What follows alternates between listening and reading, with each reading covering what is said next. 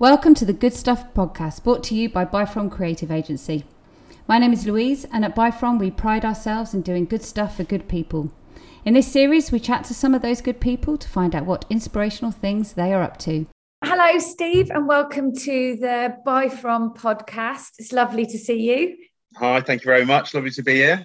I think we've been trying to arrange this podcast for what feels like forever, but life and the universe and everything. Yeah, I'm pretty sure my clocks are running quicker than everyone else's because the days just seem to disappear. Well, I feel like I've got 2022 whiplash. I don't know how on earth we're in March, but we're here. Yeah. I'm so excited to talk to you because we first kind of spoke, when was it, like maybe a year ago? Just about a year ago, yeah. I think it was May. And that was really nice just to find out a bit more about what you're doing and because your business is relatively new, isn't it? How long has The Hungry Guy been going? So it'll be a year in April. Congratulations. So we've almost made it through a year and my head's above water. Yeah, just. Well, that is really exciting. So for those who don't know anything about kind of you and what you do, can you give us that kind of dreaded elevator pitch, but just give us an overview about what it is that you do? Absolutely. Yeah. So I've sort of set up my business in around being a sort of all-encompassing food business, really, in around Shropshire. The main focus of it at the moment's been on a personal chefing level and a private chefing level, so catering for various private dining events at people's houses, corporate events, things like that. And really kind of trying to push on with the great local produce we've got in Shropshire, trying to highlight that a little bit and tie in a few interests I've got in and around sort of the environment and the state of the food industry and things. I've got some experience from both chefing and also in food manufacturing. So kind of trying to tie everything together into this mega job that I'm going to love doing, really. No, it's really exciting. I was interested in the background because those two sides of your experience kind of really come into play, isn't it? So from kind of supply chain and manufacturing and where food comes from and what happens to it through to your love of food and the chefing side of it, that kind of presents quite a unique kind of knowledge base, I would suggest, in terms of what you're doing. Yeah, definitely. It's the food manufacturing world really kind of opened my eyes into, obviously, large-scale manufacturing and how it works, how it operates, and the pros and cons of it, really. And there are, an equal stack of pros and cons to what you do in the food industry. And really that kind of product design focus I went through in the manufacturing really honed my style of cooking at the same time. So I feel like I've managed to amalgamate the two quite nicely into a kind of package. When you work in food manufacturing for the retailers, you are looking at almost a global scale of what people are eating, what people want to eat and what people are buying. So it really gives you an insight into food trends, into the kind of things people are interested in. And really from that, I've sort of taken out the negative side and the environmental impacts of the manufacturing. And you can kind of start to tie together, well, what people want to see and how can you help them get there with lessening that impact. That's really interesting. And I think it's so important for now, isn't it? Because people, I think there's definitely a big, emotional push to have a greater understanding of the environmental impact and how we can make a difference. But for a lot of people, it's the knowledge base that comes with that, isn't it? And that fear of, how to make it happen. And we feel safe in what we know. And kind of what... You've been on a bit of a journey with that anyway, isn't it? Because you and Saskia were on TV on that. Yes, we were, yeah. I don't know if anyone saw that. What's the name of the programme you were on? It was called Shop Well for the Planet. And so we had sort of the BBC basically came in and turned our lives upside down, really, and changed everything on our house into an eco level. So it went from food through to the car, through to cleaning products and bathroom products and everything. And so we sort of spent a few weeks trying to live as environmentally friendly as we could and try to reduce our carbon footprint as far as we could. And has that kind of created a bit of a legacy for you as a family and for you as a business owner as well? Yeah, definitely, 100%. I mean, some of the facts and figures, I think I've definitely been guilty of blinding myself from them a little bit. It's a bit like, I say to people, it's a bit like when you check your bank statement a week before payday. You just don't do it because you don't want the bad news. You'd rather find out at the till that your card's not going to go through than go and find out you've only got 40p left. You know, it's a bit like that. You don't want to look at the bad news, so you sort of avoid it and you think, well, I'm okay. You know, I'm doing all right for what I do. And it's only when you get someone come in and show you the numbers, the facts and the figures, and it's really quite daunting, and it's really quite scary. And so it kind of really kick-started us. We certainly didn't take on everything they gave us, but it's definitely, it's made us question ourselves more and more often, which I think is the important place to start. You know, do you need this? Do you need to buy it from here? Do you need to do that? And as soon as you start those sorts of questions, you naturally start trying to find better answers for them.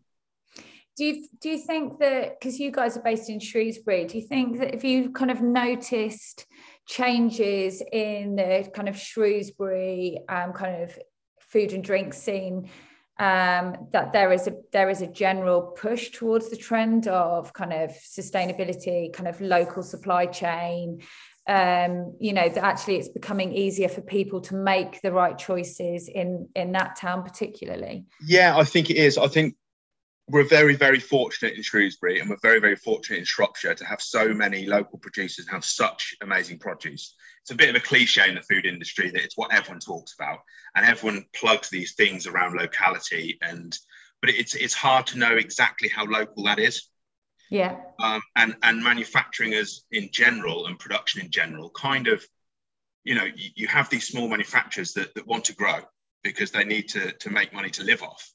But the bigger you grow, the harder it becomes to remain sustainable and fit into that process. So you've kind of got a constant contradiction around what you're doing. And I think that's the hardest thing to kind of unpiece. And then you put on top of that the convenience factor, which is that everyone's got busy lives and not everyone can afford to go to local farms regularly to buy what they need. They need to go to a one-stop shop, which is often the supermarket, to go and buy their fruit and veg that's been halfway around the world repackaged and sent. Yeah, absolutely. It's a really interesting point, isn't it? Because I think, you know, there is still so much that can be done to help people make the right choices and to help people support the local economy and to understand the impact. I mean, there was that interesting kind of conversation. I mean, because I would say that we're flexitarian, try and do everything in proportion in our household. Locally sourced beef and cheese would seem like a bit of a kind of crazy argument, isn't it? And there's bandwagons that people can jump on, and like you talk about yourself as a food educator as well, and that being a really important part of what you do. Could you tell us a little bit more about that side of the business and the importance of food education and kind of how you intend to kind of grow that? Yeah, I mean, I think for me, like the key demographic that we need to be talking to now are the kids. Yeah. You know, it's the next generation. It's I saw a post online a while ago that said sort of, you shouldn't be trying to make your parents proud. You should be trying to make your kids proud by moving in the right direction and giving them something to, you know, to take the baton on and to continue with. And that's a really important thing for me. Previously, I've run cookery schools down in London, and it's always been teaching the kids has always been the most enjoyable side of what I've done. So that for me is a really important message. And it's really nice that our 7-year-old comes home from school now, and we're having discussions around what a flexitarian is. So they're having the conversations in school. You know, am I a vegetarian? Well, you could be, but would you give up bacon? No. So, you know, but it's really important that those conversations are happening. So they certainly weren't happening when I was at school. No. When I was a kid. And so it's definitely heading in the right direction. But I think focusing on that generation is a really important side of things. So where I want to go in my business really is to be developing some workshops in schools, some interactive fun workshops to number one, get kids a bit more familiar with food, but also get them to enjoy it and get them to make their own decisions around it. I think that's a really, really important way to work with kids, because, well, even I don't like being told what to do, as Sass would tell you. But yeah, I think working towards, you know, educating the kids in the right way, getting them to make the right food choices, and even, you know, we take our kids to the market an awful lot of the weekends, and we let them explore the greengrocers, explain to them what things are. So we're trying to get them to grow up in that environment where that's a normality. Yeah. You know, and it's not a weekly trip to the supermarket in the car and you go and buy a bootload of stuff.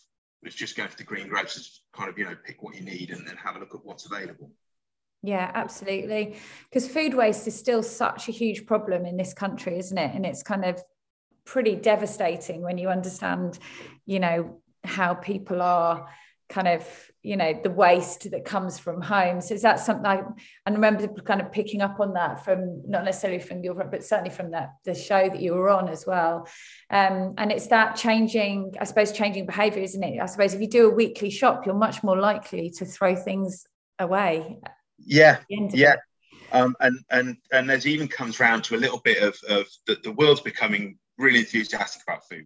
More and more people are cooking, and that's a great thing. It's what we all should be doing. But people can often become very blinkered in terms of what they're going to cook. So, you know, they'll have a plan of what they want to cook, which is maybe out of a cookbook, but they have to go and buy 15 ingredients to use it, in which case they buy a big bag of kale or spinach or something, and they use it for this one dish, and then they've got a load of it left over, but they don't know what to do with it. Because I think a lot of people's attitudes towards food is, well, they can follow a recipe, they can cook. But for me, cooking's about creating something out of what you've got. Yeah. And I think a lot of people get stuck in a rut there around what to do with leftovers, what to do with what's in your fridge. And it's a really hard thing to teach because everyone's got a different fridge. Yeah, yeah. So I've thought numerous times around what sort of lessons you can teach around leftovers, around what you've got. But unless you've got someone bringing you your leftovers, say, this is what I've got.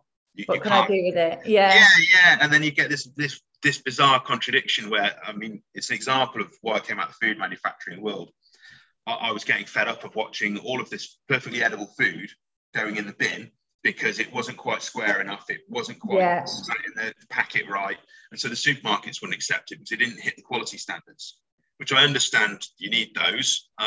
But I tried to develop a waste product saying that, well, we could use all of this stuff and repackage it, market it as a waste product, you know, go down the wonky bed route and all this kind of stuff. And you know, that's a factory manager's dream, because if you cut waste out, his money's going up.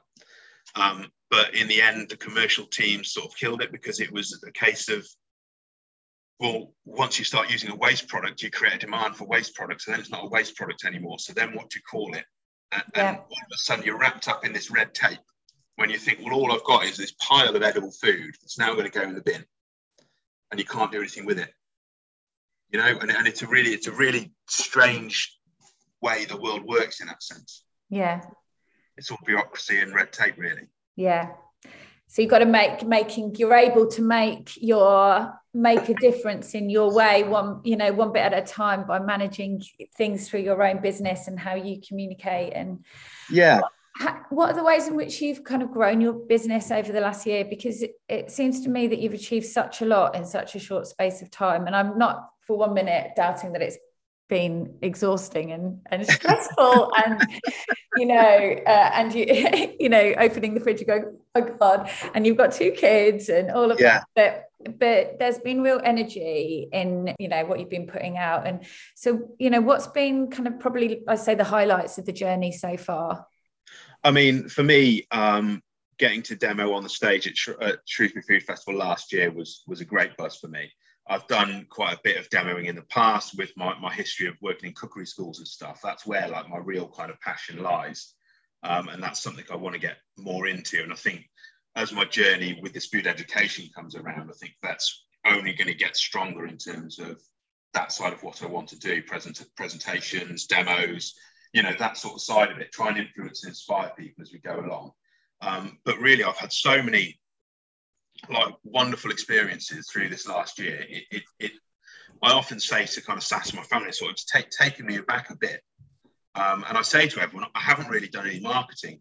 I mean, this is all the power of social media. You know, you'll class it as marketing, but in the direct sense, really, all I've kind of done is try to put my authentic message across in what I've done, talk to people, be involved with people. And I've just found it amazing how interlinked the kind of food scene is in Shropshire and how supportive it is. And you know, you meet someone who introduces you to someone else, and you have a conversation with another supplier who's, oh, you need to go and talk to this guy, he's doing this or she's doing that. And before you know it, you start to build this sort of network in and around what you're talking about. And it's really kind of, it's quite comforting to be part of that. Yeah, and absolutely. I think it's a massive highlight for Shropshire that we've got that. I think that's a really lovely message for anybody listening as well. Like Eve, I mean, I think the food and drink industry is particularly special in Shropshire, and it's something that we feel really strongly about. And you can see how interconnected and supportive all of the producers are, and how, you know, there's a real sense of championing what's really great about the food and drink scene here. But I think on a much broader sense, it's that being true to yourself and that authenticity, and understanding that growth comes from building a community and networking and sharing your why, you know, sharing your story. And I think it's been really lovely watching how you've kind of done that kind of over the course of the year to build up your business to where it is. So it's really exciting to see, you know, it develop in that way. And I think there's lots of learnings that other businesses will be able to take from seeing that journey, because you haven't had big marketing campaigns or big ad campaigns or leaflet drops. It's just about talking to people and telling them what you do and showing them why. Yeah. And I think the really big thing for me, it's that being true to yourself message. And I think it's trying to be authentic. Yeah. And there have been numerous times along the way where I've sort of maybe done something, I've agreed to do something, and then I've got there and realised this isn't quite me, this isn't quite what I wanted, it's not quite the message I went. But that's an important side of learning when you're starting up a business, really. You're going to come across these things. Yeah. I said earlier on, you know, it's that positive moving average of, as long as you're heading in the right direction, you're going to have peaks and troughs. You know, and it's just going along for the ride, really. And that's half the buzz of running a small business, I think. It's just the kind of day-to-day of not really knowing if everything's going to go your way, taking a few punts, taking a few chances and seeing if they work out or not. Yeah. I've got a great big list of things I'm never doing again. And I've got a great list of things I can't wait to do again. Yeah, no, absolutely. We said it before, didn't we? It's that not being scared to walk through a door that opens in front of you, even if it was wasn't the one that you planned. Yeah, absolutely. And I think from those experiences, I think what I've managed to do is I've managed to really hone in a style of food as well. I've sort of become more authentic in terms of what I'm cooking, because when you're training through kitchens as a chef, you're always working for someone until you get to the sort of head chef position or owning your own restaurant. Even to a certain degree, there are head chefs that are controlled by the owners of the business as to what food they can do, as to what they want to kind of do. So the freedom I've had to explore my own sort of styles of food have also kind of left me now where I'm feeling really confident in terms of what I can cook. I've got a vast background in terms of cuisines, techniques, different styles of cooking, where I've worked, lessons I've taught, all of this sort of stuff. And it can lead to you being quite kind of, well, have a conversation, what do you want me to cook? And they're like, well, I don't know. And you're like, well, where'd you start? You know, how'd you narrow it down? Yeah. I really feel like I've hit a kind of stream of my own style now, which is adding to that sort of authenticity of what I'm doing, which is in turn building confidence. And it sort of just snowballs into what seems to be becoming a really nice sort of direction I'm heading in.